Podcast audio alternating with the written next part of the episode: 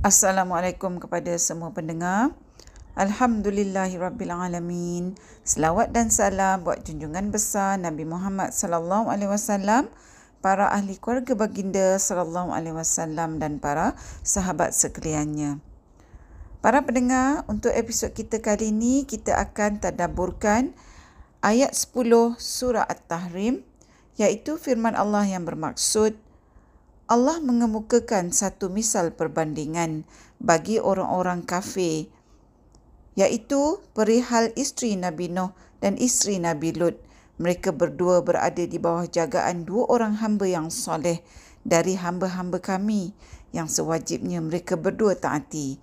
Dalam pada itu, mereka berlaku khianat kepada suami masing-masing maka kedua-dua suami mereka yang berpangkat Nabi itu tidak dapat memberikan sebarang pertolongan kepada mereka dari azab Allah. Dan sebaliknya, dikatakan kepada mereka berdua pada hari pembalasan, masuklah kamu berdua ke dalam neraka bersama-sama orang yang masuk ke situ.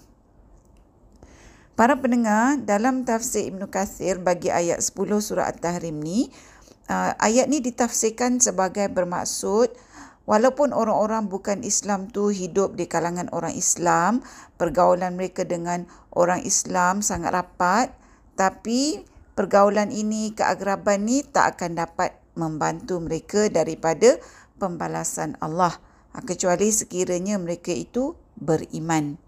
Allah bagi contoh isteri Nabi Nuh dan isteri Nabi Lut. Kedua-dua wanita ni hidup bersama dengan dua orang yang soleh iaitu Nabi dan rasul. Dan sebagai isteri tentulah mereka rapat dengan suami-suami mereka. Walaupun mereka tu rapat dengan suami-suami mereka uh, yang merupakan yang ada pangkat nabi dan rasul, tapi mereka tu tak merupakan orang yang soleh dan mereka tu mengkhianati suami-suami mereka. Oleh kerana isteri Nabi Lut dan uh, Nabi Nuh tak menerima seruan Allah, keakraban mereka sebagai isteri kepada Nabi dan Rasul tak dapat menolong atau menghalang mereka daripada hukuman Allah. Ha, iaitu tak dapat menghalang mereka daripada masuk ke dalam api neraka.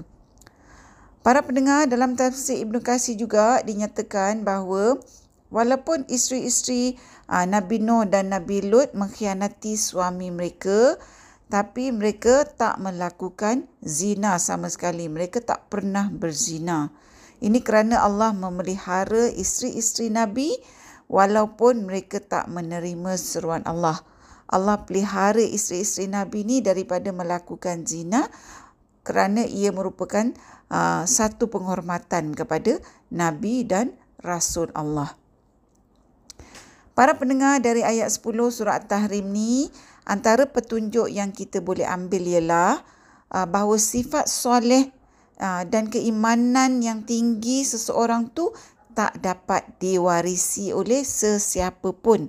Ha, walaupun oleh kaum keluarga sendiri walaupun oleh anak-anak isteri ataupun suami. Ha, tak semestinya ya kalau suami tu soleh isteri tu pun soleh macam suami ha, macam tu juga tak semestinya kalau uh, isteri tu soleh tak semestinya suami dia pun soleh juga. Ha, tak semestinya lah kalau mak bapak tu orang soleh, anak-anak pun orang soleh juga. Ha, dia bukan by default. Jadi maknanya kita tak bolehlah nak buat komen. Eh. Contohnya kalau ada orang ajak kita kepada Islam, orang berdakwah kepada kita dan kita pula lihat anak cucu orang tu macam-macam perangai. Tak soleh pun macam orang yang memberi peringatan yang berdakwah pada kita. Ha, jadi kita kata eh dia tu tak layak berdakwah sebab kaum keluarga dia pun tak soleh. Jadi kita tak bolehlah kata pergilah betulkan anak-anak awak dulu sebelum awak nak berdakwah pada orang lain.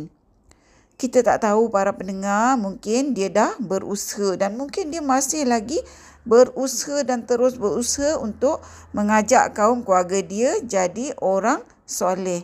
Ha, tapi kaum keluarga dia mungkin masih tak nak dengar seruan dia. Macam uh, Nabi Nuh dan Nabi Lut jugalah. Mereka tu menyeru isteri mereka tapi isteri mereka tu tak nak dengar. Jadi maknanya kalau dalam konteks soleh ni kita tak boleh nak kaitkan antara satu individu dengan individu yang lain.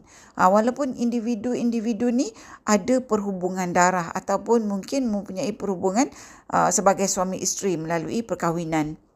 Sebab tu para pendengar kalau orang berdakwah pada kita uh, dan macam kita kata tadi kalau kaum keluarga dia tunggal langgang dan kita rasa bahawa dia tu tak layak nak berdakwah kepada kita, uh, maka ibaratnya macam kita kata uh, samalah pada Nabi Nuh dan Nabi Lut uh, yang berdakwah kepada kaum dia sedangkan isteri-isteri mereka tu pun sendiri tak menerima seruan Allah. Maknanya ibaratnya samalah macam kita kata Nabi Nuh dan Nabi Lut tu tak layaklah nak menyeru nak berdakwah kepada kaum dia sebab kaum keluarga dia sendiri tu dalam keadaan tak menerima seruan Allah. Jadi uh, para pendengar kalau sebelum ni kita dah buat kesilapan uh, kita buat perhubungan yang salah macam ni uh, yang menjadi sebenarnya satu uh, tuduhan atau tomahan yang bercanggah dengan apa yang Allah bagi tahu kita dalam al-Quran. Uh, maka kita janganlah buat lagi kalau uh, orang berikan peringatan pada kita, peringatan yang baik, uh, kita dengar dan kita jangan kaitkan uh, amalan orang tu memberi peringatan yang baik uh, dengan sesiapa pun uh, yang mungkin orang lain tu merupakan tanggungjawab orang yang memberi peringatan pada kita tu. Para pendengar, manusia hanya memberi peringatan. Yang memberi hidayah, petunjuk adalah Allah. Macam kisah Nabi Nuh dan Nabi Lut, mereka uh, memberi peringatan pada kaum keluarga mereka termasuklah isteri mereka. Tapi yang memberi hidayah kepada kaum keluarga mereka adalah Allah. Para pendengar kalau ada orang uh, memberi peringatan pada kita maknanya itu adalah rezeki yang Allah hantar pada jalan kita. Sebab tak semua orang nak beri peringatan pada kita. Dan tak semua orang juga yang dapat peringatan kalau kita diberi peringatan, itu bermakna Allah sayang kita. Allah nak pandu kita, ah, mungkin kita memerlukan bantuan tersebut melalui peringatan tersebut ah, supaya kita dapat berada di atas jalan yang benar. Yang mana dengan berada di atas jalan yang benar ni, insya-Allah kita akan selamat selama-lamanya di dunia dan di akhirat. Jadi anggaplah peringatan tu uh, sebagai satu pemberian, satu hadiah, uh, satu nikmat yang kita patut bersyukur dengannya. Para pendengar yang dihormati, setakat ini dahulu perkongsian kita buat kali ini. Moga kita bertemu di episod yang seterusnya insya-Allah. Assalamualaikum. Sekiranya anda merasakan bahawa perkongsian tadabbur bersama Dr. H ini memberikan manfaat kepada anda, saya ingin mengajak anda untuk menyertai saya bergabung usaha menyemarakkan amalan tadabbur Quran dengan memanjangkan perkongsian ini kepada orang lain. Serta jangan lupa untuk tekan butang follow untuk mengikuti episod-episod yang seterusnya. Tandanya Rasa tak berupaya Hidup sendirian Tiada pembela. Segalanya suram Bagai malam yang kelam. Tiada bantuan Tiada tujuan. Janganlah berputus asa. Kerana bersamamu insyaallah insyaallah insyaallah ada jalannya. Insyaallah insyaallah insyaallah